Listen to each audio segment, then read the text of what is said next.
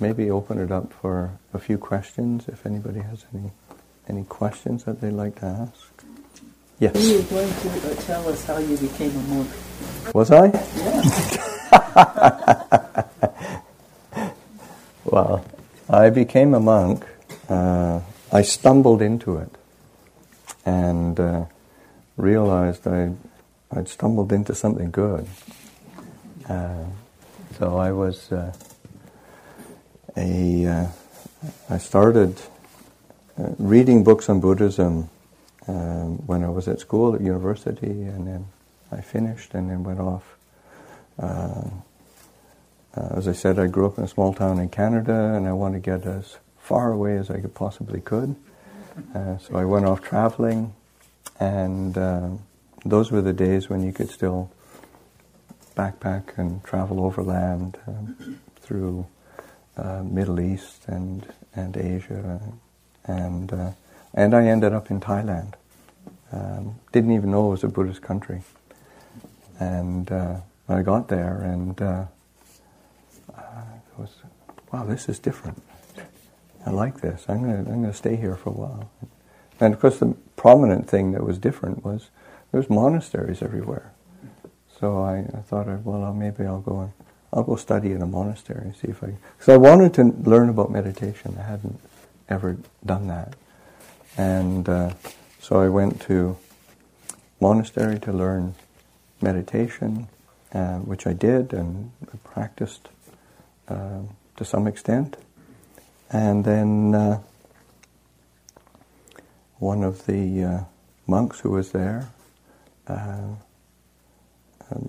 because in, in Thais are very friendly, very open, and very, and so they just sort of said, "Why don't you ordain as a monk?" And I said, "Oh, I don't think I could do that. I mean, I couldn't live like like this for for, for the rest of my life. I mean, who could do that?" And uh, and they sort of looked at me with this, you know, puzzled look and said, "I was like, no, I mean, you don't have to ordain for the rest of your life. And it's just ordinary for us to ordain for short periods of time. Three or four months is going to. Three or four months, I could do that. that would be a good experience. so, uh, so I did. Um, but I kept extending my time. It's coming up 40 years now.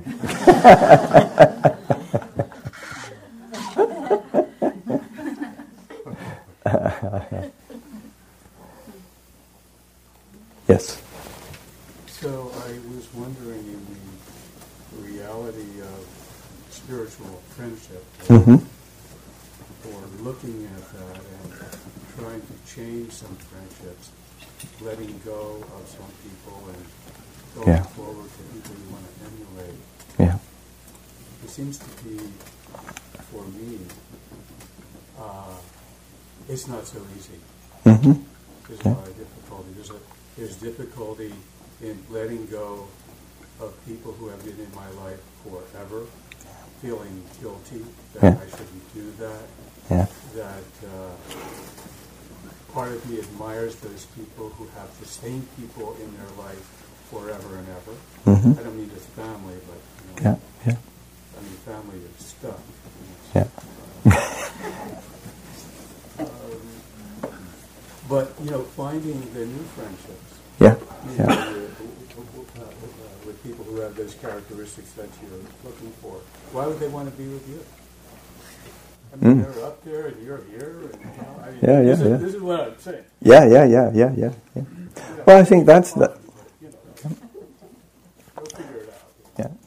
No, I think that's it's, that's really uh, um, a conundrum uh, that we all face. Can you repeat the comment so everybody can The uh, Repeat what he said a little bit. okay. Uh, well, well, I think the gist of it is the is the uh, uh, the the concern and, and, and in terms of um, it's not so easy to just to shift friendships. I mean, you you can't uh, um, make your friends disappear. and there's connections and and uh, uh, and uh, one has uh, over time, so that uh, um, those are sometimes those those friendships are are enduring, and um, and how to how to deal with those situations. Is that correct?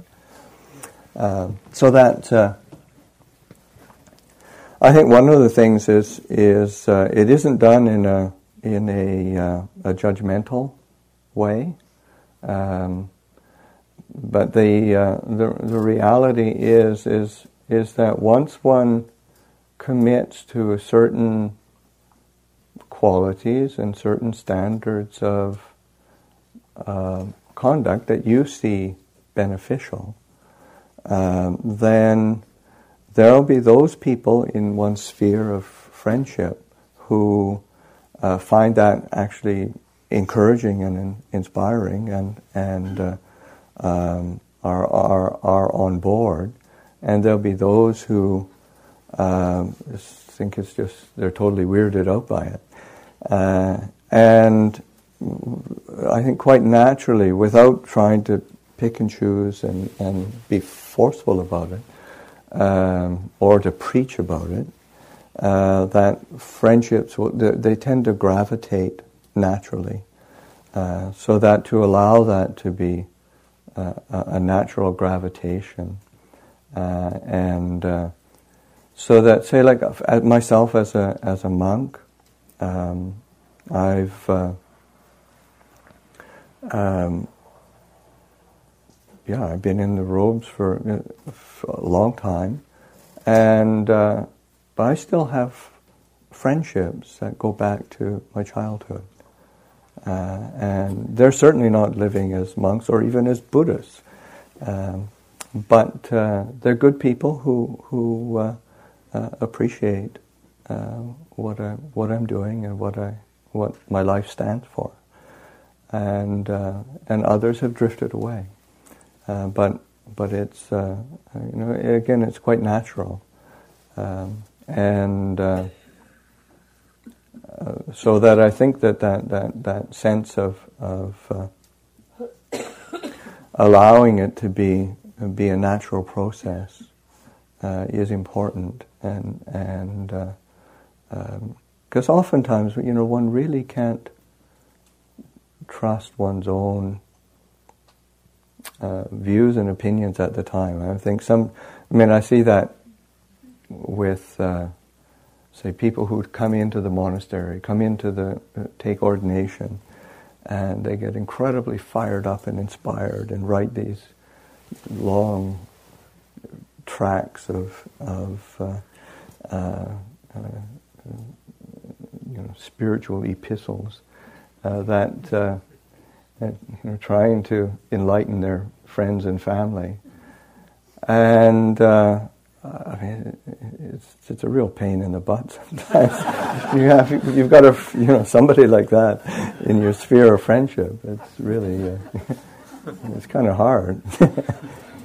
um, so that, uh, uh, you know, and then they, so that I think in terms of you know, spiritual friendship. One really wants to, um, you know, friends, uh, uh, uh, that, that, kind of spiritual friendship is something that grows kind of naturally and, and slowly. Um, and even one's own uh, kind of, uh, you know, views and opinions are sometimes not to be trusted so much of either in terms of, you know, because, yeah, there's something really offensive about uh, kind of people who get up on their spiritual pulpit and start start uh, um, uh, start preaching. Uh, so that uh, you know, it's a good way to lose friends.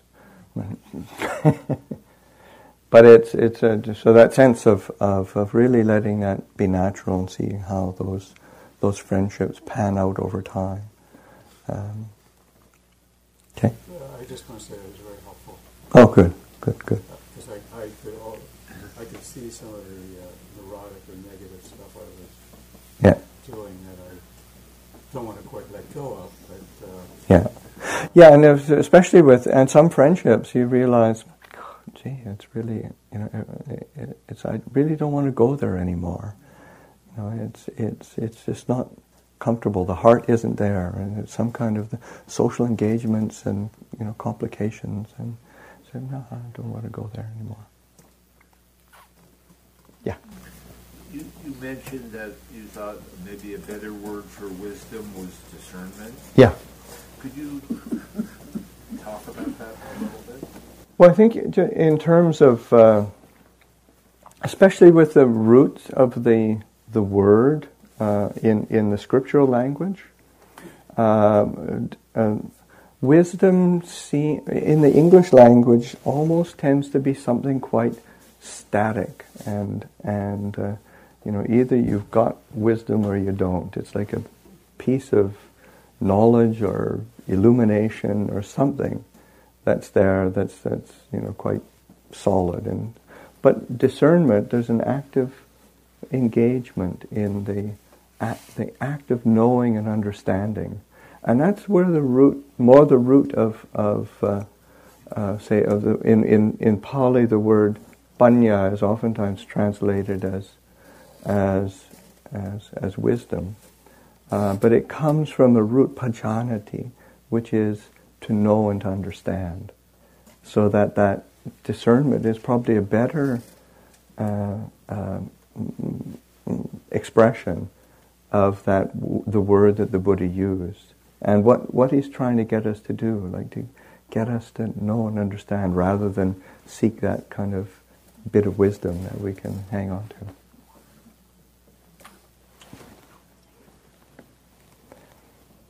Okay, one more.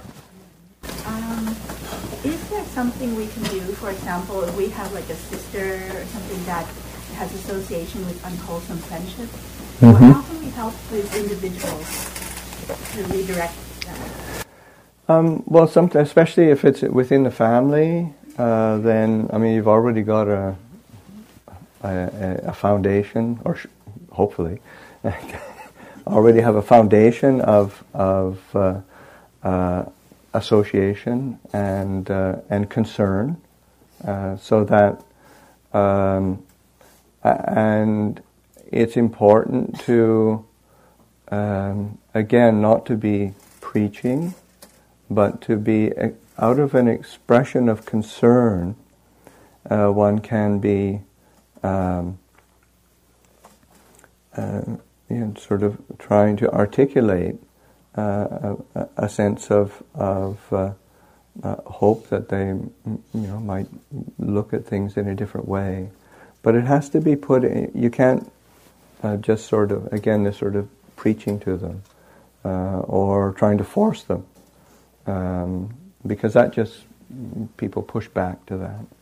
Um, but when it's ex- when it's a, a, genuine expression of concern, oftentimes people will, even if there's an initial reaction, if you keep your intention really clear and and have that sense of of concern uh, and to express that as gently or and as clearly as one can, oftentimes that the response is is very positive.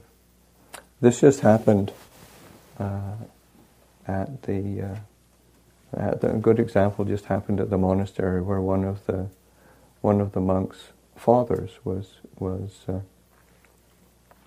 there were some things that, that he was concerned about, and and uh, so that uh, um, he uh, um, had uh, he had his older brother speak with his father with this concern. So rather than him doing it, uh, sort of finding, okay, so the older brother has, has got a bit more street creds in the family, uh, and uh, have his older brother bring it up, and, and, and as a pr- uh, expression of concern. Uh, and the whole family was really relieved that the father heard it and took it on. so that, that um, you know, it, it, it, a lot of it is clarifying intention, and then uh, when one does uh, approach somebody, uh, that you really want to uh, be careful and attentive that that say it's executed with concern and, and care. Okay, so maybe we can have a, a bit of a, um a break in terms of continuing our meditation, uh, but doing walking meditation. Um, the uh, especially in the um, our tradition, Thai forest tradition, walking meditation plays a, a big part in in our continuity of practice of meditation, so sitting meditation, walking meditation, uh, so that uh, uh, for uh, can, there's lots of areas that are flat here. There's the meadow area. There's little roads. There's the parking area. So people want to go out and find a, a flat spot, 10, 20, 15, 20, 25 paces, whatever works for one. Uh, and then uh, walking meditation, you want to, uh, it's an opportunity to compose. Uh, in the same way that when you sit meditation, you're composing your body in a sitting position.